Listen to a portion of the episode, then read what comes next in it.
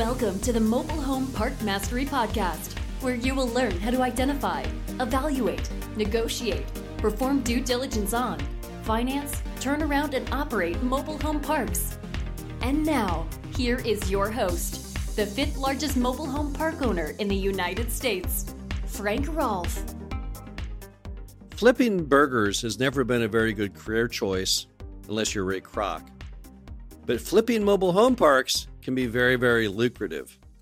In this final installment of our five part series on easy turnarounds, we're going to go over the easiest turnaround of all. And that's basically buying mobile home parks or putting mobile home parks under contract and selling them at huge profits before you even have to do any work. Now, there's basically two kinds of flips in the mobile home park sector, and I'm going to go over both of them. The first one is buying a property and then holding it for a very short period of time and reselling it. Pretty standard fare in the worlds of flip. You see this all the time on TV with the flip or flop shows. This is the mobile home park style of that. And the other we're going to talk about is selling an assignment of a contract. Now, that's one you don't see on television much. I don't think I've ever seen an HGTV show on assigning contracts. But in the mobile home park sector, that's another very popular plan to create value without putting any effort in. So let's go over each example. First, let's go over the real life example of a park that we bought down in Texas. And then we flipped it less than a year later for nearly a $1 million profit. I think that would definitely count as an easy, easy turnaround. We had hardly ever even done a thing to the property other than close on it, get ready to start our turnaround program, and bingo, somebody wanted it more than we did, and we sold the thing for a million dollar profit. Let's look at another example, and that is of an assignment of a contract, and that's an easy one. First one that comes to mind was a boot camp attendee at our mobile home park investors boot camps that we do. And they found a park right out of the chute through a contact from their family down in Missouri near another mobile home park that we own. And they assigned that contract to us for $100,000 cash. That I think we would all agree was a heck of a good turnaround plan. All you had to do was sign the contract and then sell the assignment of that contract. Now, how does that work? How does the contract assignment thing work? We can all obviously understand flipping something that you just bought, which we'll go over in a minute more in depth. But how do you assign a contract? Well, here's how it works.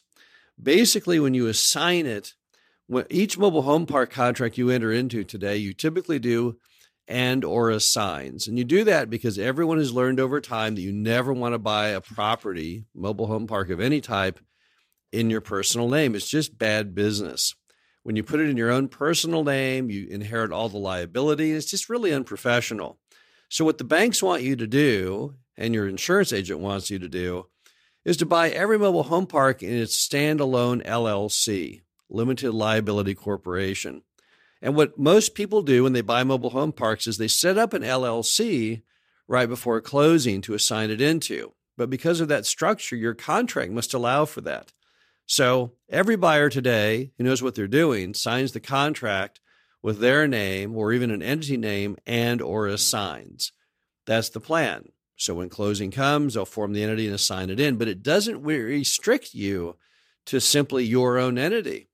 What that and or assigns language does is it allows you to assign that to anyone or any entity, which means you can assign the contract.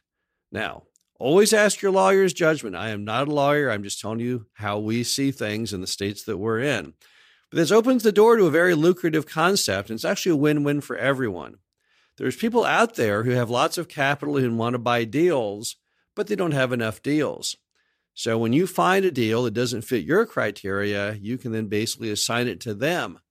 So they're a winner.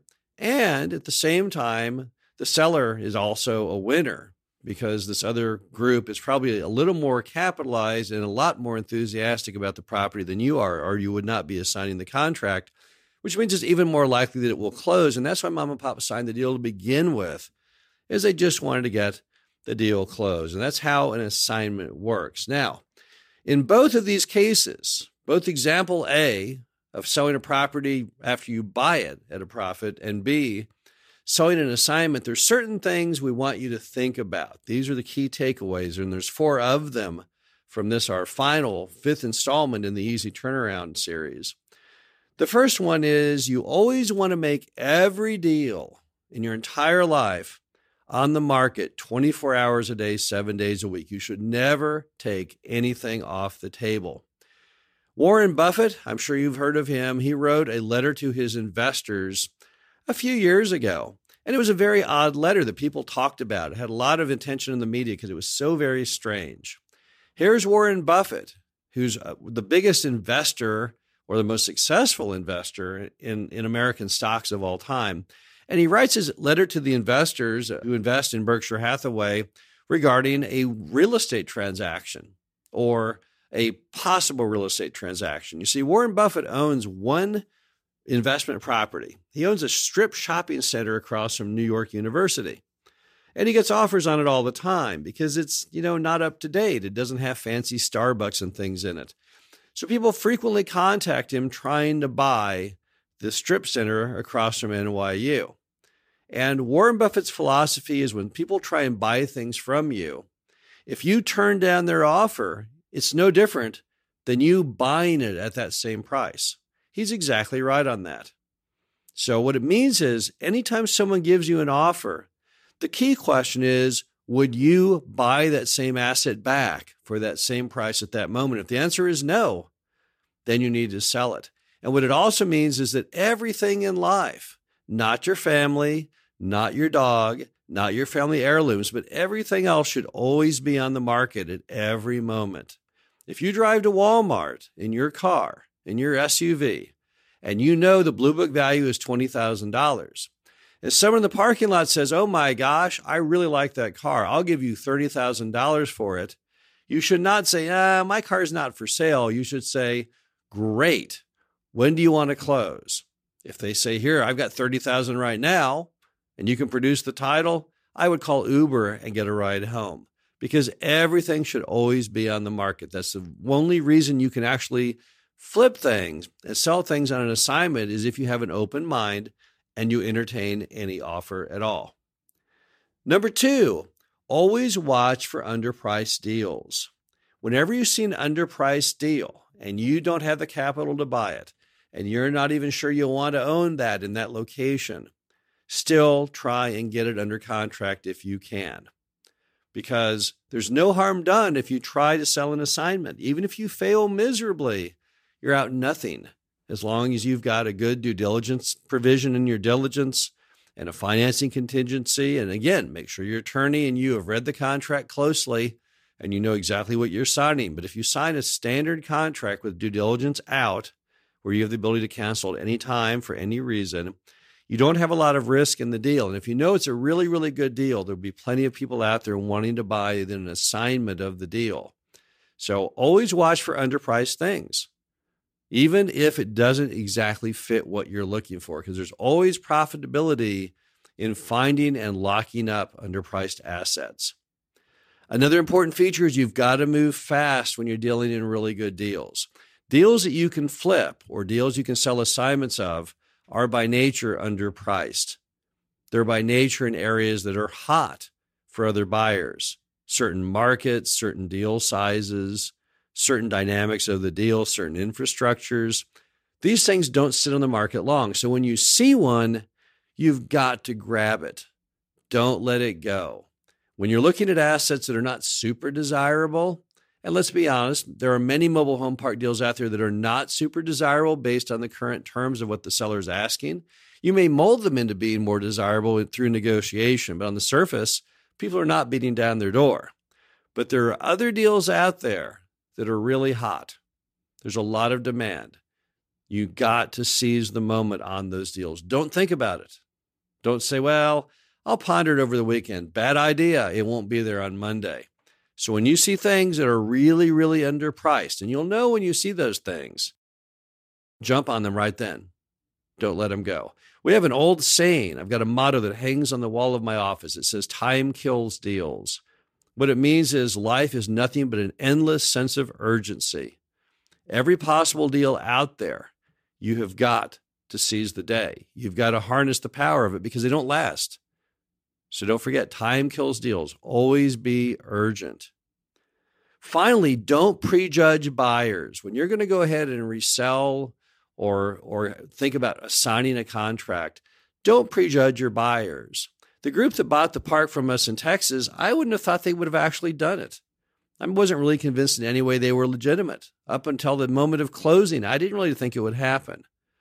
And we've also assigned deals and bought deals from people, and you don't really think that, oh my gosh, they just don't look right. They don't look like they got the money or that they're real estate people. Don't ever prejudge. When you start prejudging, what happens is you start taking things off the market. Someone makes you a good offer, and you think, nah, they're not real. They're not ever going to really close. They don't really have the money. That is a terrible, terrible strategy for you to take. Back when my wife worked at Neiman's, one of the things they would always teach people is you never know what the buyer is really going to look like. People would walk in a Neiman Marcus store in bare feet, wearing a gunny sack, and buy $500,000 of stuff because her husband had just struck a giant oil well. Other people would come in nicely dressed and wouldn't buy anything at all. So don't think you have the power to decide who's a real buyer and who's not. Always keep all your assets extremely fluid. They should always be on the market at all times. And you should always have an open mind on any potential buyer. Don't close the door on opportunity because that person doesn't look like your stereotype of what a real estate buyer should look like. Now, Easy turnarounds, we've gone over in many different forms and fashions. We've gone over all the different things from controlling water and sewer to uh, filling vacant lots and homes and all the different things you can do in the whole turnaround process. But we saved this final installment because to us, there's nothing easier than making money with no labor at all. Every other scenario we've talked about through the entire series of both difficult and easy turnarounds was based on some degree of strategy and some degree of effort. But we thought clearly the easiest kind is the kind in which you don't actually have to put out any energy. All you're basically doing is triaging real value to what you've got without having to tap into it. One final step. You know this is a good deal. You know that this can make money, but instead of having to do it, and whatever the turnaround plan may be, raising the rents or whatever it is, without you physically having to do it, having any risk in doing it, having any effort in doing it. You basically sell it to somebody else and let them do it. That's the easiest turnaround model that can exist. Now, that completes our five part series on turnarounds in this last section of easy turnarounds. We're about to start up another section on our next Mobile Home Park Mastery podcast we're going to talk about the top five tools of a park owner and what they are and how they work. How do you harness technology in the modern world as a mobile home park owner? What are the key items that you carry in your car or in your home office? What do you do to take control of that mobile home park in the most efficient and least costly manner possible? We're going to be going over that in depth starting at our next Mobile Home Park Mastery podcast. And I hope you enjoyed this series on turnarounds. This is Frank Rolfe with Mobile Home Park Mastery podcast series. I'll be back again with you soon. Thank you for listening to the Mobile Home Park Mastery podcast. Be sure to visit us at mhpmastery.com to subscribe to the show, read our show transcriptions, and access all of our great information on mobile home park investing.